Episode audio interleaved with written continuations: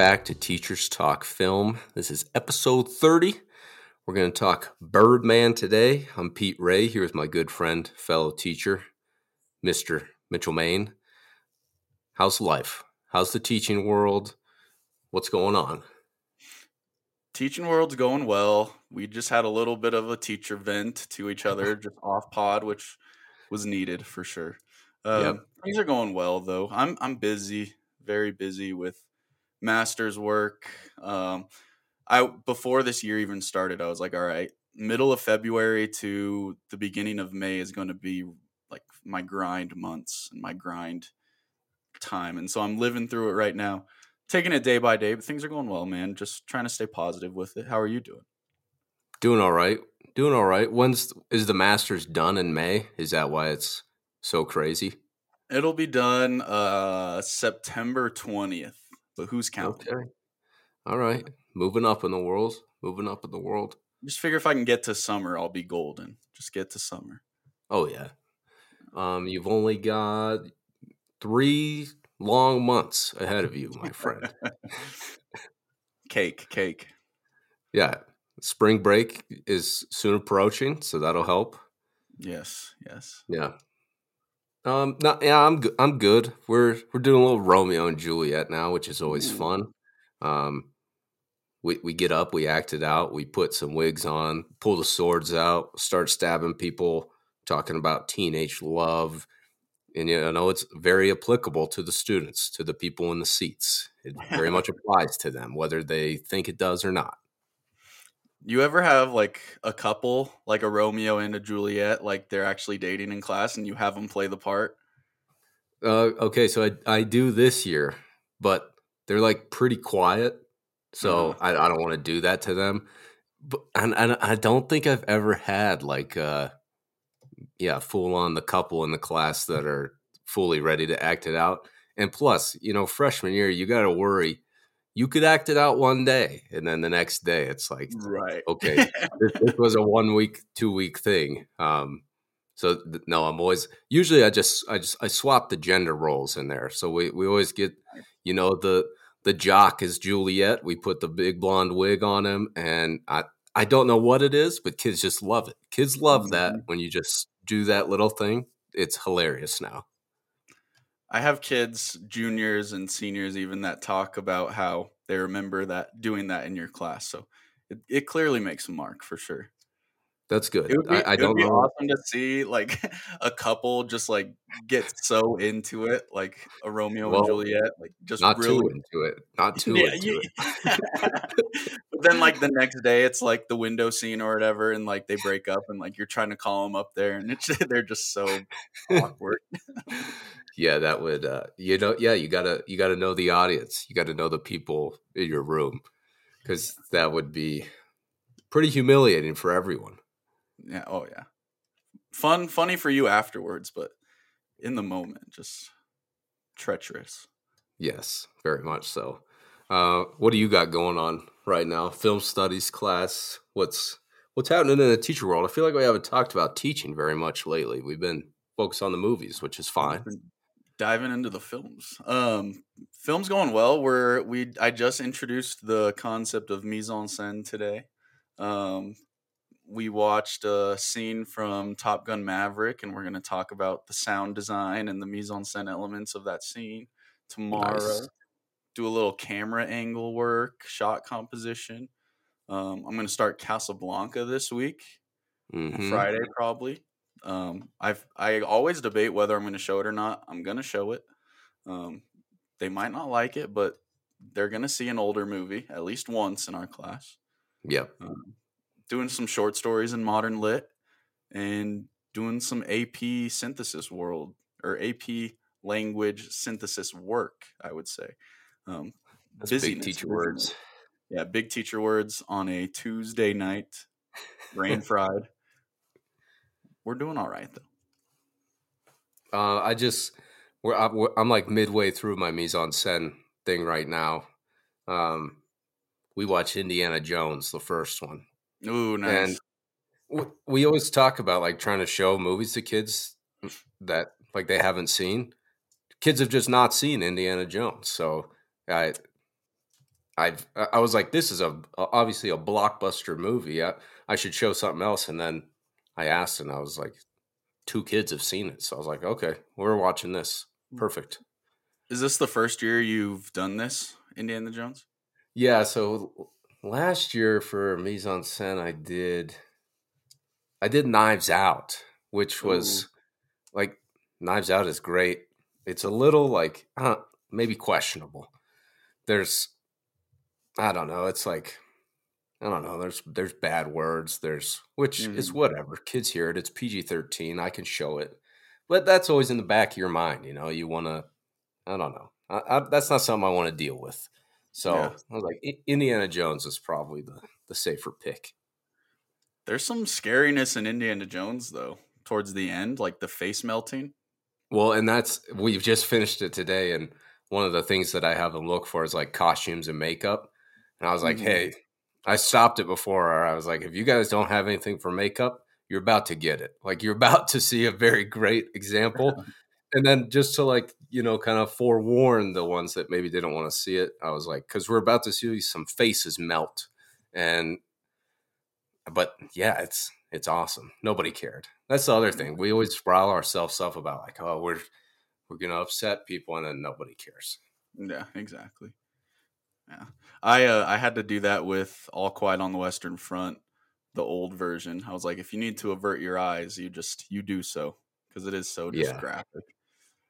Yeah, I I have to do that with the Romeo and Juliet movie too because they make out with each other, and it's like, hey, that's it's it's life. But if you if you uh, if you're not into that, that's okay. You just stare at the desk for for 20 seconds. You'll be just fine. Well, on the flip side, you don't want to get them riled up either. well, last year I had a kid that like sat right by my desk, and you know they were they were rubbing faces, and then I was like, oh. Oh, Jimmy! Jimmy said he wants to see it again, so I just kept rewinding it over and over and over again. Um, and that was funny. I, if you just make a joke out of everything, it's every everything's yeah. fine. Yeah, exactly, exactly. All right, um, we're talking Birdman today. I was uh, gonna say something, but I didn't know if you if you were gonna say something. Um, can you do the bird call like the rapper, the ad lib, the? Well, I don't think I need to do it anymore. You just do it. I just I didn't do it well. I did it well that one time. Yeah, that's they should hire you. Yeah. Do you know what I'm talking about though? In like some rap songs, you'll hear that. I can't say I do. Like check out Amigos track. Um, Young Amigos. Boy. Stir Fry. Stir Fry. It's a good song. Catchy. Mm. Maybe I have, but it's it's not ringing any bells. I'm just thinking now the movie when he does it, and it's like the lamest little screech in the world. Right. Oh yeah, I forgot about that. Yeah. No, with this one, it's end. like, oh, that was good. yo, yo, mic check. All right. Um, well, I was going to say Hollywood, but that's not really Hollywood. where's where's music get made these days? Everywhere, the streets. man. Yeah, the streets. closet, the stew. Um, yeah, the lab. Mitchell, Maine. Um, located in Colorado for all bird noises and rap songs. You're getting better at it. Well, this is actually a nice segue because you could be the Birdman. Um, mm. a, a nice segue into what I wanted to talk about a little bit before we start the movie, and that's what what we we have so many superheroes in the world today, and I kind of joked on our last episode that Birdman is a superhero movie um, mm-hmm. because it's very much not, but maybe is at the same time. Um, what what are we missing? What animals are we missing from from the superhero world that uh, that we we haven't seen? So we have Birdman, we have Ant Man, we've got Batman, we've got what other animals do we have? Mantis is an, an animal, I guess. Mm-hmm. Um, um, Wolverine. Yes uh, Black Black Widow, but she, she's not really a spider. Black Panther. Yep. So I am talking cool animals, like honestly. Yeah, I'm talking like Birdman. Like he's a bird. He's Yeah. a bird. Um, what are what are we missing? What do we need in the in the superhero universe? Well, I'm not trying to toot my own horn, but I have a pretty good idea, and I'm willing to uh, work on this screenplay with you if you like my idea. I'm I'm in already. I'm in right. already. It's a satire superhero movie. Um, Okay. From a sloth for a sloth. That's the animal. Okay. Okay, and this Okay. sloth. We are we are we talked about in the licorice pizza episode how we like anything that comes out of like 70s California scenery. Mm-hmm. Okay, so this story takes place in 70s California. Um, and it's about a sloth, and he's like very much so rooted in the subculture of like California surf life. Yep. And Are like there he just- just sorry to interrupt? Are there sloths that reside in California? Is that a thing? yeah, this is a animal driven cast. Like a Zootopia type thing? Yeah, we can make it live action or just do complete animation. I'm fine either way. All right. Um, hadn't thought about that, but yeah, I like that. Um, so sloth subculture, 1970 California. All this guy does is eat Cheetos and surfs every single day, and he's got a weird fascination with street tacos. I just thought of that. Um, and one day he's riding a wave. Like I got the first couple story beats down already Okay. um, he's riding a wave and like there's some lightning and his board is struck by lightning and he gets this epiphany um, that he has this magical ability to just remain lazy in a world that is so hustle and bustle like trying Hmm. to get to the rat race because his Okay. power then is going to be his laziness because he is going to be able to like smell the roses of the world and he is going to be able to think of things and do things that people would not be able to do because they are so busy with their 9 to 5 jobs. And so the Okay. sloth is just in his own world and his superpower is his laziness. And I don't know what the key details are there, but that's the premise. We we can work with this because I thought you were going to say he gets struck by lightning and then all of a sudden he becomes like fast, like he No, I don't want becomes the that. I don't want opposite, the opposite of a sloth, which is would be a problem. He can't be the opposite of a sloth. Right. He's sloth man, But his So- weakness is his power. right? Hmm. Like most superheroes, Batman his Yeah. his weakness yeah becomes yeah okay. Um, what we have to do again you said this is satirical we just need to set up situations where his like every superhero needs to save people in some way Right. we just need to set up situations where his laziness is somehow saving people that's the whole that's the the million dollar idea that we're missing. almost like uh almost like what what movie did we review shoot i called him the lamest cool guy ever oh Oh, the long It's like- goodbye. yes the long goodbye Great almost like him like he how you just kind of he he just falls into places and he's in the right spot just happens to be a little like that maybe Yeah. He befriends an owl because owls sort of represent wisdom. And like the owl Okay. is like his Rafiki. Okay is this the sidekick owl man Yeah, the owl is owl his boy owl boy let's just call him Owl. just owl Just Owl. Or maybe his name can be Al. Al the Owl. oh my goodness That's genius. that is genius Al the Owl. well uh, so back to sloth man is he a human that tur- turns into a sloth or is he a sloth that's always a sloth I I kind of want this to be more blockbuster appeal. Like Birdman Okay. obviously was great, but it's rated R. So I do kind of want this to be in the PG PG thirteen realm. So I do yeah think who's like, your who you getting to play to the sloth yeah, the more I'm thinking about it, I want it to be animated. Um and I think um Blake Anderson, you know who Blake Anderson? He's a yeah, he plays the curly headed guy in Workaholics. He would be the great voice for our main character. that would be perfect Yeah. Yeah. Wow. And Al would be voiced by. Hmm. Let's throw Al? Kevin Hart in there because that's what every movie executive does. Is they just throw Kevin Hart into a movie and think maybe that'll sell some tickets. Can he be? He can't be the owl though. I feel like he would be like the Oh, street yeah, we- taco vendor. Yeah, we need somebody wise, somebody wise with a wise voice. You could play the owl. Okay, I'll be owl the Owl. Heck yeah. yeah. I take that as a great compliment that I have a wise voice. You do. You do. It's very calm. It's deep. It's assuring, but not, uh, you know, overstepping. Okay, and just as a jumping off point, sequel, I'm obviously getting my own movie, I hope. Owl the Owl. You will be in charge of the spinoff. We know that is your niche. Okay. And we'll do a little Birdman type thing where I'm not sure if I want to be Owl the Owl anymore. Mm. Um, very philosophical, very high level cinematic. Yeah. Ah, I like that. Wow. Man.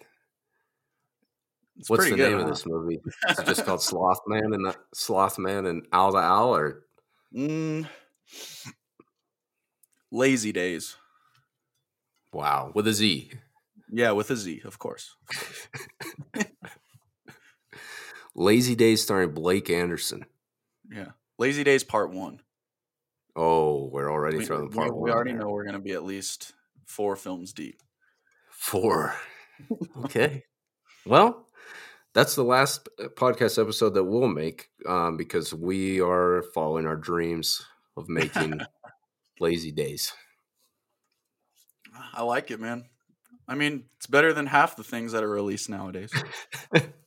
Are you going to write and direct, or just write and get Quentin Tarantino to direct, or Mm. Yeah, I'm, first stab at it. You know, I think this project is too good to try to experiment with. I think we'll have to get we'll have to call some work in, call someone in. yeah, Tarantino. get? Um, let's get Bo Burnham. We were shouting out Bo Burnham a, Bo a bit ago. He could do this. That'd be sick. Maybe a little anime too. Kids love anime. Okay, All right. An. Anime sloth. an anime sloth. Well, the anime is all about like the fight sequences, though. Is, are we gonna have cool fight sequences, cool battles? Hmm. Yeah. See, we've got quite the conundrum there. Yeah, we'll have to we'll have to think tonally where we want to go with this thing. Now, what about this? We have Al, the owl. Maybe he brings the the kick to the movie. That's like what I was he thinking. can, Yeah. The spice to the meal, you know. Um, yeah. Usually, nobody likes the sidekick, but if if he was the one that was, you know, beating people up while the sloth was just, you know, chilling, eh, people would still love the sloth for who he is, but we'd need the we need the action. and that just opens doors to to then him having his own spin-off later on he needs to have some personality you know he can't just Right. be in the shadow of the sloth We are we are taking everything that every superhero movie has done wrong and fixing it right here with a sloth, an owl in California. I can't wait to come up with the soundtrack for this movie because it's gonna it's gonna destroy. we want a mix of like hippie 70 mixed with like grimy hip hop uh, And just wait wait until we do the the spin-off and they they've run into the 80s and then our our whole thing Ooh. changes up. And instead of uh m- maybe uh the sloth instead of he you know it's, things are changing in the world and he's done surfing and he becomes an 80s businessman. He's got the convertible slick back hair and he, it's yeah. yeah he becomes victim to the rat race in the second one Yep, yep, and he's it's oh. all about finding his his core, finding his own. He's got to get back to back to who he used to be. Yeah. Well, the first one could lead into that too, because superhero movies often have that happy ending. It could be the first one could not end pleasantly, You're right. leading Yeah, into second one. Yeah, maybe it ends it ends in tragedy. So Slothman's like, I need to change my ways. I need to, you know, I need to pull myself up by the bootstraps, and you know, develop myself. I need to I need to be in a high rise in New York City. Absolutely, absolutely. And then yeah, Al the owl. comes in and he maybe they just form like an Avengers and there's just tons of weird animals, ones that we've missed. Hmm. That would be like that would be like movie three or four though. That's down the road. We need to establish. yeah, we got to get the. I mean, that's how you make the money is the team ups. The team Right. ups are what matter. Hmm. What's his name? What's the sloth's name? You know, I've been thinking that like we we just keep calling him Sloth Man. Like I was thinking Cornelius, but that's too long. Well, what if his name's Cornelius, but he goes by Neil? Ooh, Neil the Sloth. Yeah, That could work. Mm, maybe. It could maybe work. not. We could put it on the back burner. We could throw it in the hat. Yep, it's it's up on the board in the writing room. But Al the Owl. That's just that's perfect. Yeah, I mean that was genius right there. That was a great. genius for sure. Wow. All right, you think we've drawn this on long enough? Are you in? Wow. I, I just really got into that. We we could we could make a movie every single episode probably. We're gonna have to replay this and just like take notes on what we said. Yep. I've already written ten pages of the script while we were talking, so yeah, we got we got the whole franchise laid out. I've got an opening scene laid out. It's pretty great. We can just throw it in Chat GPT and just adjust. yeah. All right. Do you, do you do you want to talk about the real superhero movie we came to talk about today? Let's get into it, baby. All right. Birdman or The Unexpected Virtue of Ignorance is a 2014 movie directed by Alejandro G. Inarritu, a fading actor best known for his portrayal of a popular superhero attempts to mount a comeback by appearing in a Broadway play. As opening night approaches, his attempts to become more altruistic, rebuild his career, and reconnect with his friends and family prove more difficult than expected. Mm. Let me just say before we start, I'm already proud of us for doing what we're about to do. That we could go from talking about Slothman to what we're about to talk about with Birdman. That we can do both those things in one episode. Somewhat impressive. This might be my favorite episode yet, and we it's not even Oh over. my.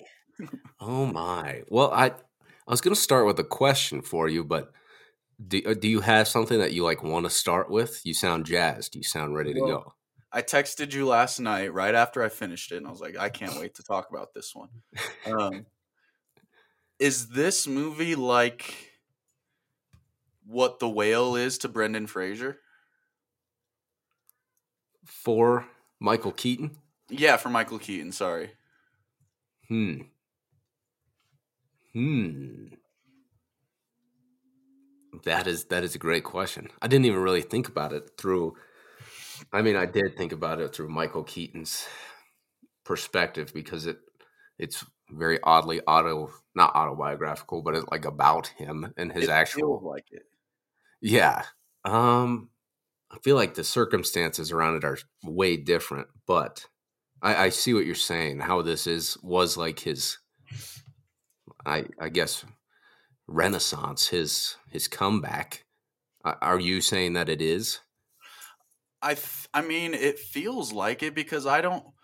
I remember like hearing about Michael Keaton as the OG Batman, right, or one Yeah. of the OG Batmans, but then not hearing anything else about him. I'm looking at his catalog, what he's known for. It says Batman 1989, and then like I'm not seeing in anything in between that and Birdman. Um, the only other movie I've seen with him is I think The Founder, which is about him playing the founder of McDonald's. yeah, which came out after Birdman. Oh, okay. So I'm thinking this is sort of like his rejuvenation, like getting into the scene again. Because I like I feel like maybe because I mean you hear more about him now versus 15 years ago. Um, That's like that was my question: is did it work? Like, is he is he actually back? I would say so. I would say so. You know, he's in the new uh the new Flash movie. He is. He's also in um that show on Hulu. It's called Dopesick, I think. Oh, I've heard that's awesome. Yeah. Um, he played um in oh my this is dated. What is it? Oh my gosh. Beetlejuice. He plays he plays Beetlejuice, which is obviously not relevant to anything current that we're talking about, but I do think this was sort of like catapulting him back into the world. And I, that's very much Yeah. so aligns with the story. Uh, and I think that that's what's really cool about this. How I don't know, we don't get movies like this very often, where the the main character is very much in the same exact circumstances as the actor that is portraying him, like that. And it's it's just it's very interesting watching the movie and like literally the character in the the movie used to be a superhero and is now trying to like do something different and that's exactly what Michael Keaton is doing. So yeah, it's it's a weird it's a weird interplay. And I that's kind of I might be generalizing, but kind of the thing with Brendan Fraser, right? Like, didn't he have some injuries and he stepped away from the film scene for a little while? I think he did gain weight, not to the point of like morbid obesity, I would say, but the whale is kind of like his comeback into cinema. Like he's in Killers of the Flower Moon coming up. Um, he's in some other things, I believe. So it's kind of like I parallel. thought that I thought that Brendan Fraser was uh blacklisted Mm. for uh talking about like sexual abuse stuff. I thought that that was the reason why he wasn't acting in anything for a long time. We got to get our producers are on it right now doing some research. Okay, we're we're gonna get to the bottom of it. Yeah. Um, in the meantime, the the, the question I was going to start with is, and here's what else I'll say. I my score for this movie is very much not made up yet. It's going to depend on this conversation that we have right now. I saw It's- your score last night. But it's it's not there. It's not there. It could be there, but it's not. It, I I could say that it could fluctuate plus or minus ten to fifteen points Wow. because I, I just it's a I'm in a weird spot, and that's why I like talking about these movies with you is because it Mhm. you know it kind of cements things for me. It it makes me feel how I really think I feel. So my question for you is, what is this movie about? Oh man, I think it's about. I I I love this movie. I love this movie.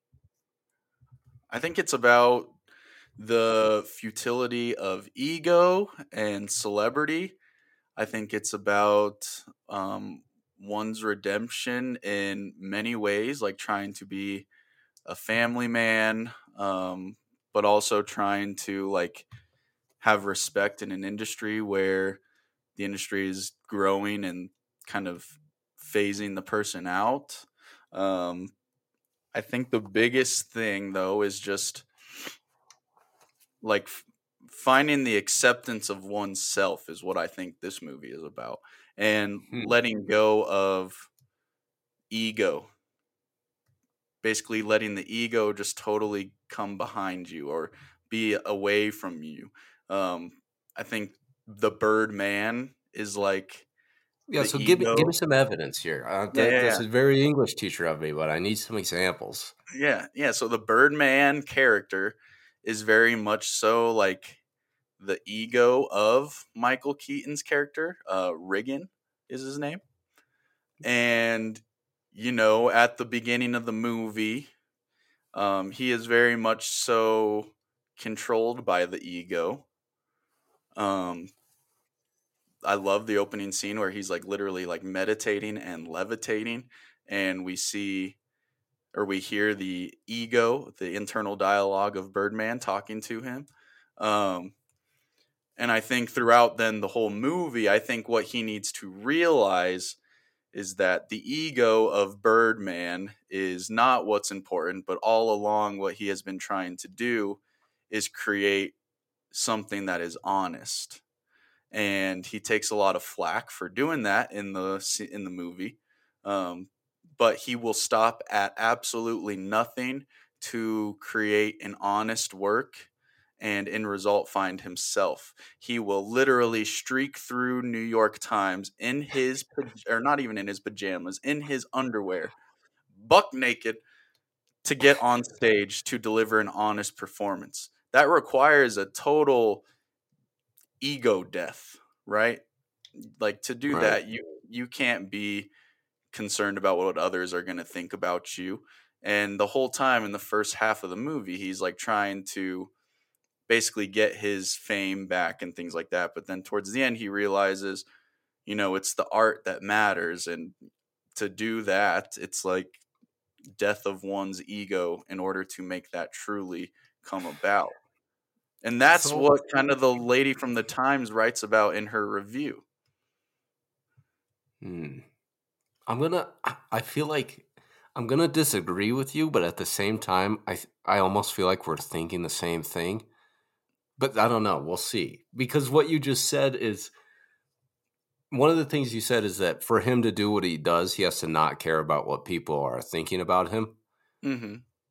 But the whole movie is all about that.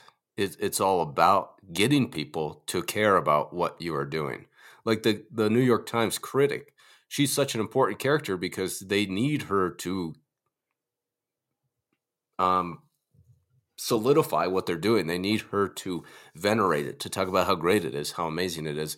So whether he gives a great performance or not, it's like it almost doesn't matter.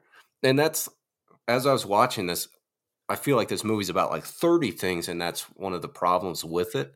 Is mm. that there's it's about like social media, it's about acting, it's about Hollywood, it's about superhero movies, it's about ego, it's about loneliness. It's like it's just like it shoved all this stuff into two minutes.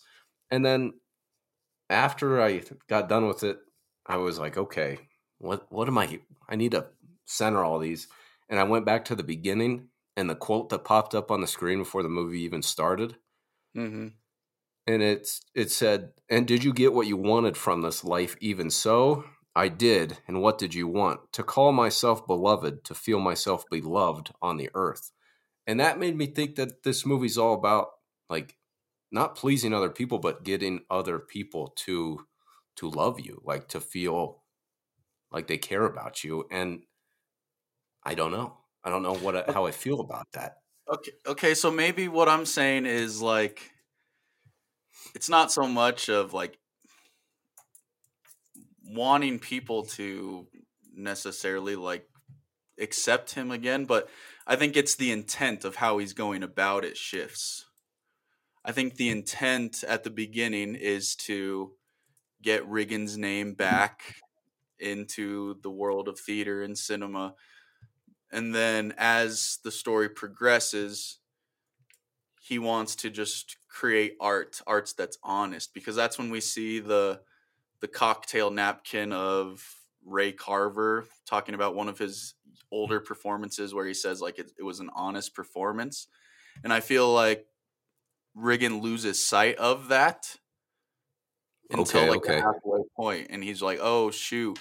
I'm I'm in this for the wrong reason. My intent isn't where it should be. My intent should be to create art that people can love. So I've, I have two more questions bouncing off of that. Number one would be I think I agree. Well, maybe. I think I agree with you.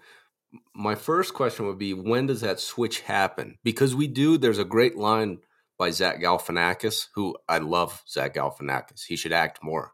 Like he did yes. awesome. There's a line when he's talking to Riggan and he's like, You told me we were doing this like for respect, for um I, respect is the only word I remember, but that that basically to me says that he did this because again, that is ego. He wants people to respect him. When when does it if change he wants people you? to respect him, then would he? Sorry, I interrupted you. But no, if he wanted fine. people to respect him, don't you like? He wouldn't be running around butt naked to deliver an honest performance. Yeah, but because he, it seems. Ahead. I guess it. I guess for me, it seems like his motivations in doing the whole thing are for people to think that he is not just a lame superhero actor. And it's so my question for you is when does that change for him? When does it happen to where he does make the shift? I think it okay, so yeah, so I agree with you. I think we're on the same himself. Like I uh, I want to talk about that part. Um, yeah, we'll get there. Yeah, I think it changes. I don't know if I can pinpoint an exact moment, but I think it changes when Mike becomes really prominent. Edward Norton's character. Yeah. Um, one thing I noted is like Riggan and Ed, Mike is his name, Edward Norton. They they feud with each other a lot in the beginning, and I think it is very much so because Mike is like a younger version of Riggan. Like they're the same person. They have the same sort of desire of trying to be the best on stage and Riggan sees how undesirable of a person Mike is in those moments. And so I think that's when it starts to really, really shift. Um, and then I mentioned the cocktail napkin scene of like producing honest work. I think that also is a shift. Um, but I would be, I, I, do you see what I'm saying? I, I think we're saying the same thing in different ways. Uh, yeah. Yeah. I, I don't know. Because for me, I don't think the switch happens. That he truly feels like he has, you know, he's been released from complete ego. He is only, only, he's not concerned about what other people think about him. He is completely, he's free, mm-hmm. is the last 30 seconds of the movie. And I think maybe that's, that's why I have an issue. Elaborate. So, uh, well, we got to talk about the ending. Um, yeah. Sorry to jump there so quickly. No, it's okay. It's natural. But for me, I mean, I don't know him flying out the window as a bird um, away from the hospital. I mean, that's like the pretty symbolic of freedom or mm-hmm. death. Um, and I don't know if that's literal death or ego death or whatever, but it's like okay, um, so now he's free, and we get to see it for five seconds, and it. And here's the other thing: for him to be free, it caused him like the the effect of or the cause of him being free was him shooting himself on a theater stage and then people loving him for it and now he's mm-hmm. free so that, that, i don't know i just tie it all back to like this movie's all about other it's other people's opinions which is I, that's just i don't know i don't know see at the end i don't think he's i think he's wanting to prove the woman at the time's wrong like right. he clearly yells at her and says like i'm going to give you a great performance blah blah blah but i think he at the end of the day wants to do something honest and i think he's willing to die for that to be expressed on stage that's why I wish the movie would have ended 20 minutes before it did. I wish it would have ended. This is kind of morbid, but I wish it would have ended with him shooting himself on stage, collapsing, the crowd standing in ovation, the Times lady walking out, and then just like eight seconds of just like still cam on the crowd clapping and then you just see the title card, and then it ends there. Okay, I would. I, I agree. I a hundred thousand percent agree with you. It's almost the same thing when we talked about Babylon.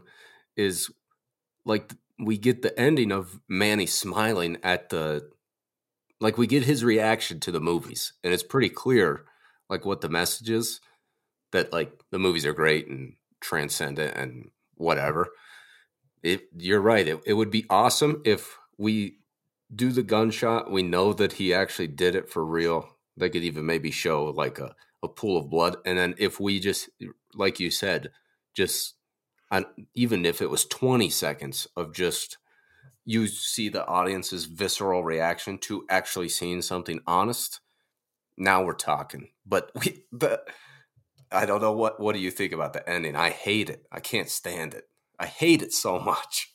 Yeah, I gave this movie a very high score, but it lost some points because of the ending.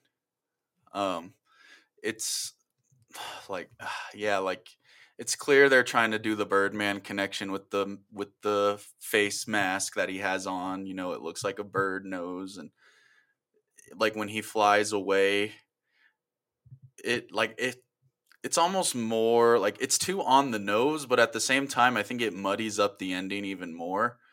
Like tonally, I wish it would have just ended with the gunshot and then the applause and then end.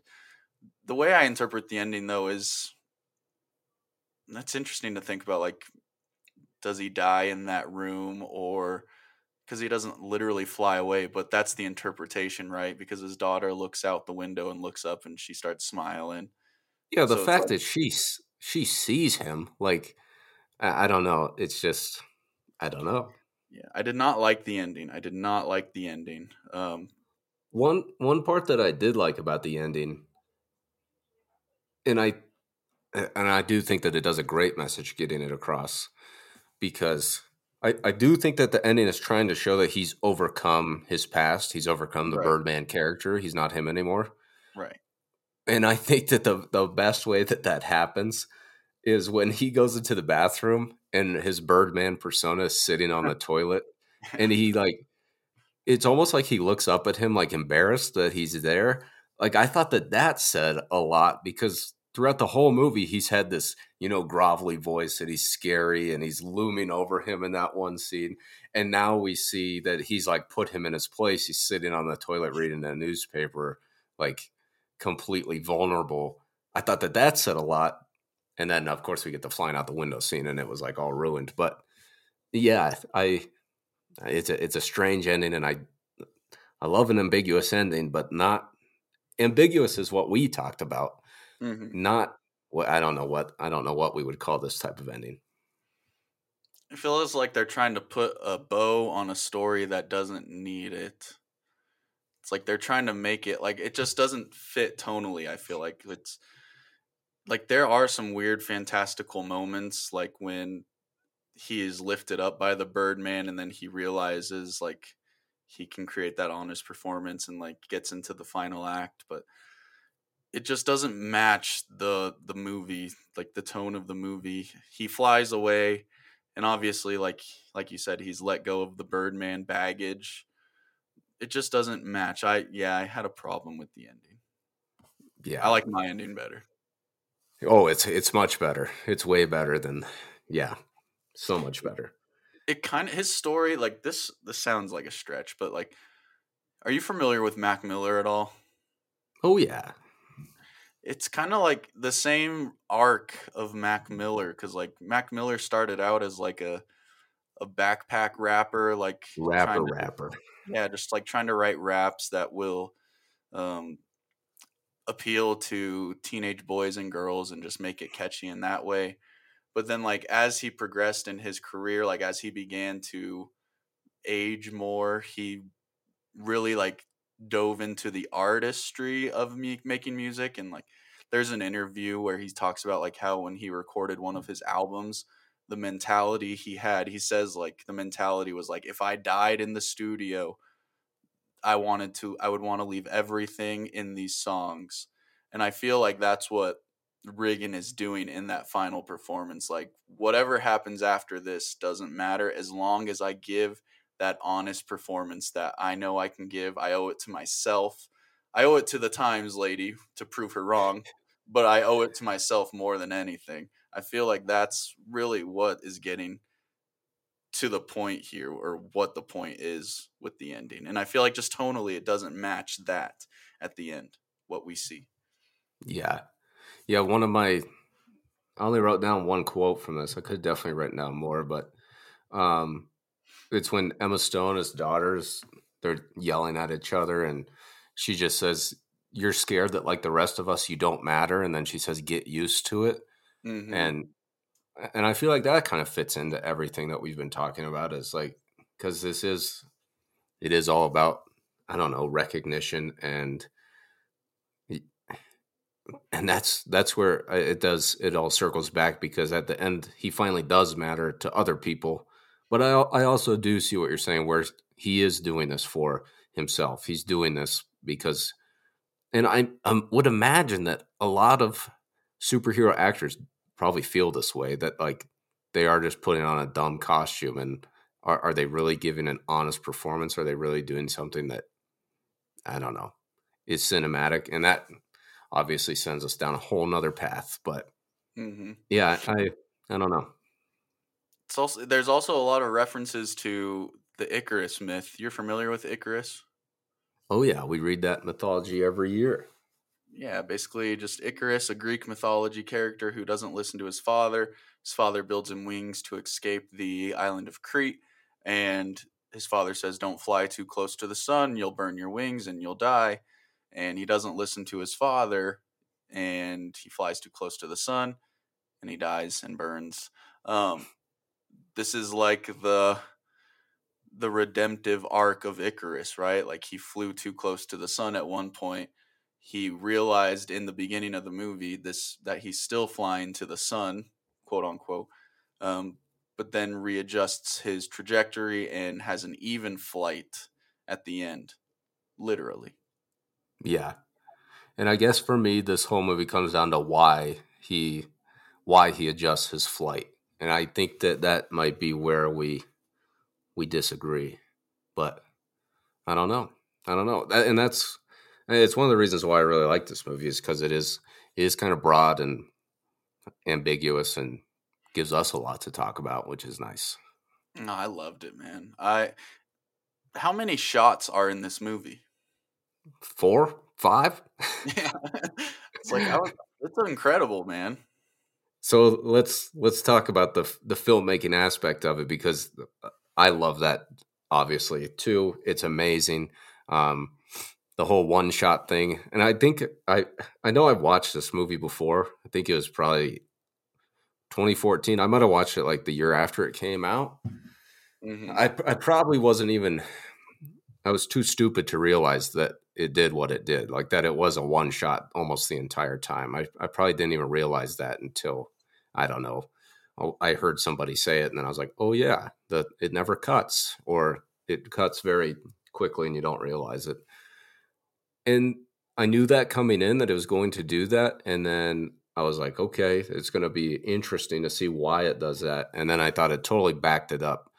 The, the transitions and how quickly they happen and how we go from like two people talking and then we just jump hours into the future and like it's now the play is on and it, there's no cut in between that it's it is so freaking cool the word I wrote down is frenetic, and it just mm. it it shows how crazy their lives are and how fast you got to keep up. I didn't look at my phone for this entire movie or even want to because I was just locked in, and the camera work makes you do that. Absolutely, yeah. I I watched it again with Shelby. Shelby was not a fan of this.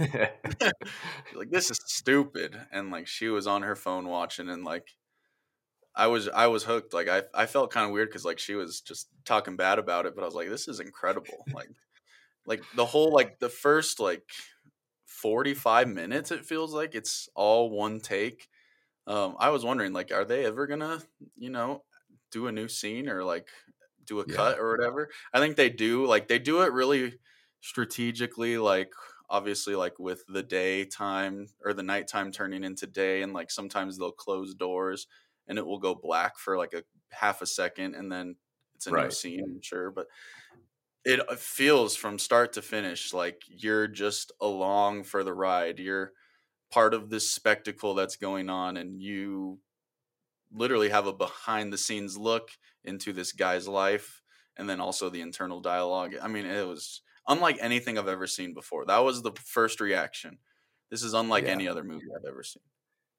That that scene it is early on, which is nice, where Mike shows up, the Edward Norton character, and he's mm-hmm. reading the lines, and it's just it's all one shot, and it's moving around them, and it like I was just like, oh my god, this is amazing. I was I was my my blood was flowing. I was pumped. I was like, this is amazing. It's just two guys talking, but the way that they film it is so cool. Oh, it's great. And it I mean the lighting is great too. Like yeah there's some key standouts like when I know I've mentioned this scene a lot, but like when he walks into the theater in his underwear and like it's just that dark blue light close up on his face.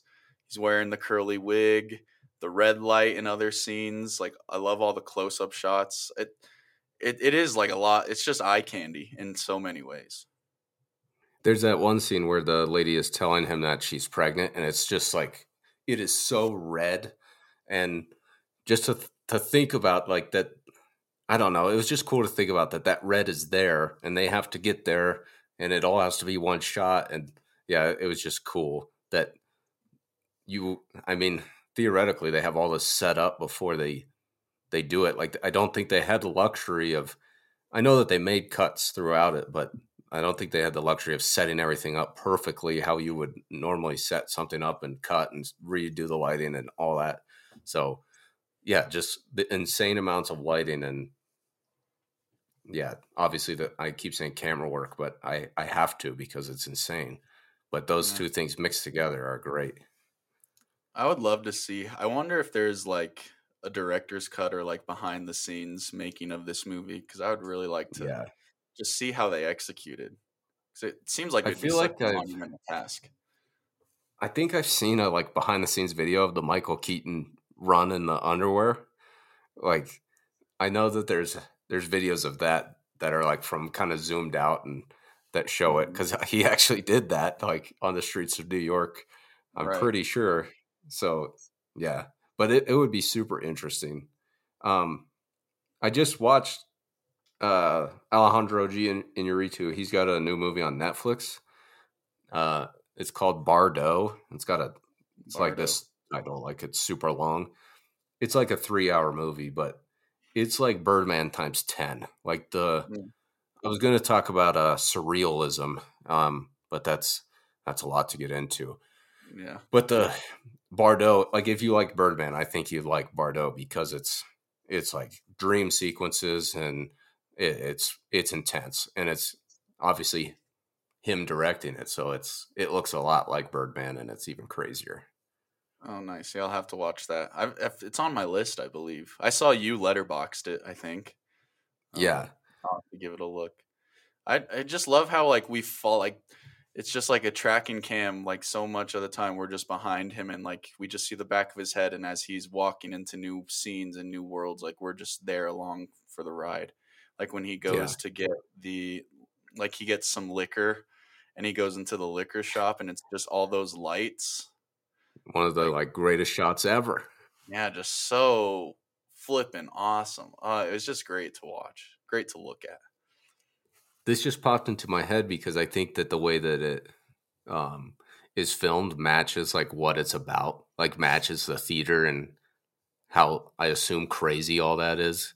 and Mhm. just intense and you got to be quick and you got to be fast this this filming style would almost work for like teaching like just how how quickly we have to do things and get through the hallways and Right. make it to meetings and start teaching and like it would be I, I could just see a shot of the camera behind us walking through the halls and then walking into class and like it would just be perfect I would love to just have a camera behind me for a day and just watch it afterwards. Especially if um especially if it was our boy Alejandro doing it like it's it's just the way he does it it looks it looks different than than any other movie i think you said that already that's just different It is. It's so different. Um, I loved it. I have one question for you, yeah kind of unrelated to the theatrics. I know we're getting to that hour mark here. Um, this is. I love when it's a two-part title. When movies are two-part titles. yeah Birdman or The Unexpected Virtue of Ignorance. Have you thought about that second part and where do you think it applies? So i, I did think about it I, I don't love the title because of how long it is like i don't know i like two part titles too but th- this one just seems like a lot i did like Mhm. how it showed up in the movie like it was the title of the article that she writes um I, do you feel like this movie's about ignorance See, that's where I don't I it would have been I like the title. I like long titles. Um Yeah. I feel like it was I don't feel like it's like about ignorance per se. I think like I said, this movie's about like 50 things. Ignorance isn't on the list for me. yeah, I would like it to maybe say like Birdman or like Birdman or the death of ego or something like that. I don't know. like but the because that the unexpected virtue of ignorance that's the title of the the times ladies review right. And so i feel like it's deeply connected to her perspective of that's what i was gonna say. Is she the ignorant one? I think so.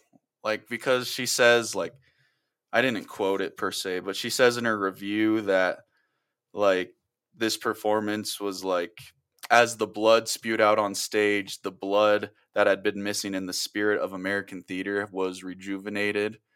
And like yeah. she described it as like super realism. And so like she's admitting to her own ignorance potentially. Um, because she's obviously like down in this guy the whole movie. She doesn't want him to succeed. She doesn't think he can, but she's ignorant to the fact of the power he possesses. Um, yeah. I don't know. What do you think? I, see, I almost think that that's making fun of her because, like, super realism. So now people are going to have to actually bleed on stage for you to like enjoy their performances. Like, it's going to have to be that real. And he didn't even do it on purpose. Like, he did on accident. So, I, I don't know. I don't know. That's that's a whole nother avenue. I think. Yeah. I also think the the just the natural powers, or not the natural powers, like the weird powers he has. We didn't even talk about those. He does have some superpowers. And I, for me, because I was trying to figure those out the whole movie, it was almost to me like he does. Inside of him, there is Birdman. Like he was an awesome guy, and now he's like so lame that that's the powers that he has is just to move things around, and it's like who really cares about that?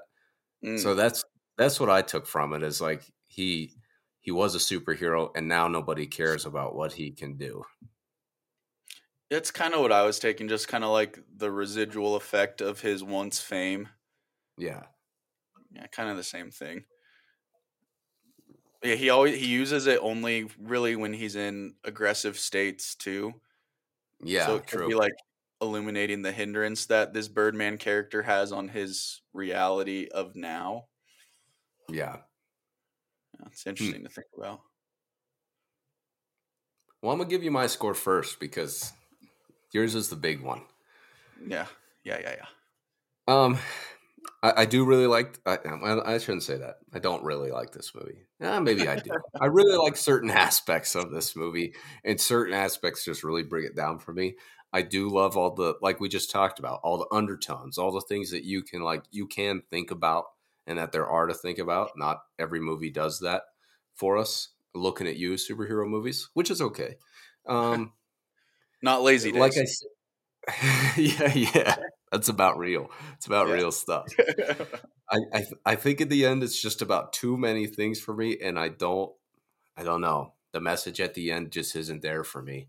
So my final score is going to be an 86. That's where I'm okay. landing, an 86. Okay. I convinced and you, you know what? Bit. If it if it ended with your ending, it'd probably be a ninety easy. Mm. I appreciate. I, I, hated the ending so much. Yeah. Well, I, All right, where where are you at? Sing its praises. Yeah, I would have given this thing ninety six point five, maybe ninety seven, had it wow. gone with my ending. I'm still giving it a great score. It's a ninety four point five. High. Um, very high. I also on my reviews I highlighted this green, so you know what I that means. That. It's one of my favorites. Uh, I feel like I'm gonna have to rewatch this more and more and more to really unpack everything. I thought the performances were great. Um, so many like heartfelt moments with the acting, like Emma Stone, and she's yelling at her dad, like you mentioned that scene. That was great. Um, I think I do think like the family plot line was a little bit uh, vague and maybe not needed. Like you said, there may might be doing a little too much. Like if they would have just focused on his career aspect of his life, the professional aspect of his life, I think it would have maybe hit a little better. Um, but they try to intertwine both, and it can get kind of muddy sometimes.